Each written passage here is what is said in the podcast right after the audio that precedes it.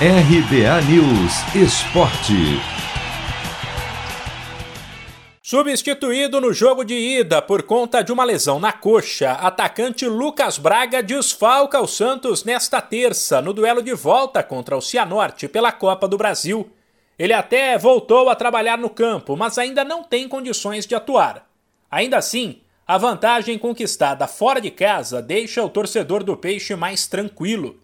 Depois de vencer por 2 a 0 no Paraná, o Santos pode até perder por um de diferença às quatro e meia da tarde no horário de Brasília, na Vila Belmiro, que estará classificado.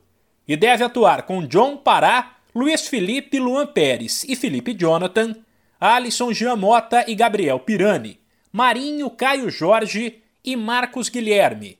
Apesar da ausência de Lucas Braga, as horas que antecedem a partida reservaram boas notícias para o torcedor do Santos. O meia Vinícius Zanocelo, contratado junto à Ferroviária, foi regularizado, teve o nome publicado no bid da CBF e está liberado para estrear. Ele foi um dos destaques da equipe de Araraquara no Paulistão Sicredi e chega para reforçar um time que sofre no meio, inclusive por não poder contar com Sandri Jobson e Sanches machucados. A outra boa notícia, aliás, fica por conta do uruguaio.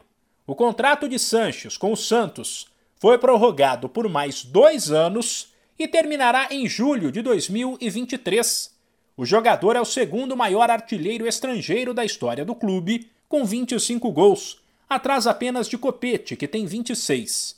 Sanches sofreu uma grave lesão no joelho em outubro do ano passado.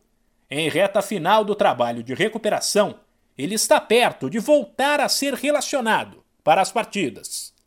De São Paulo, Humberto Ferretti.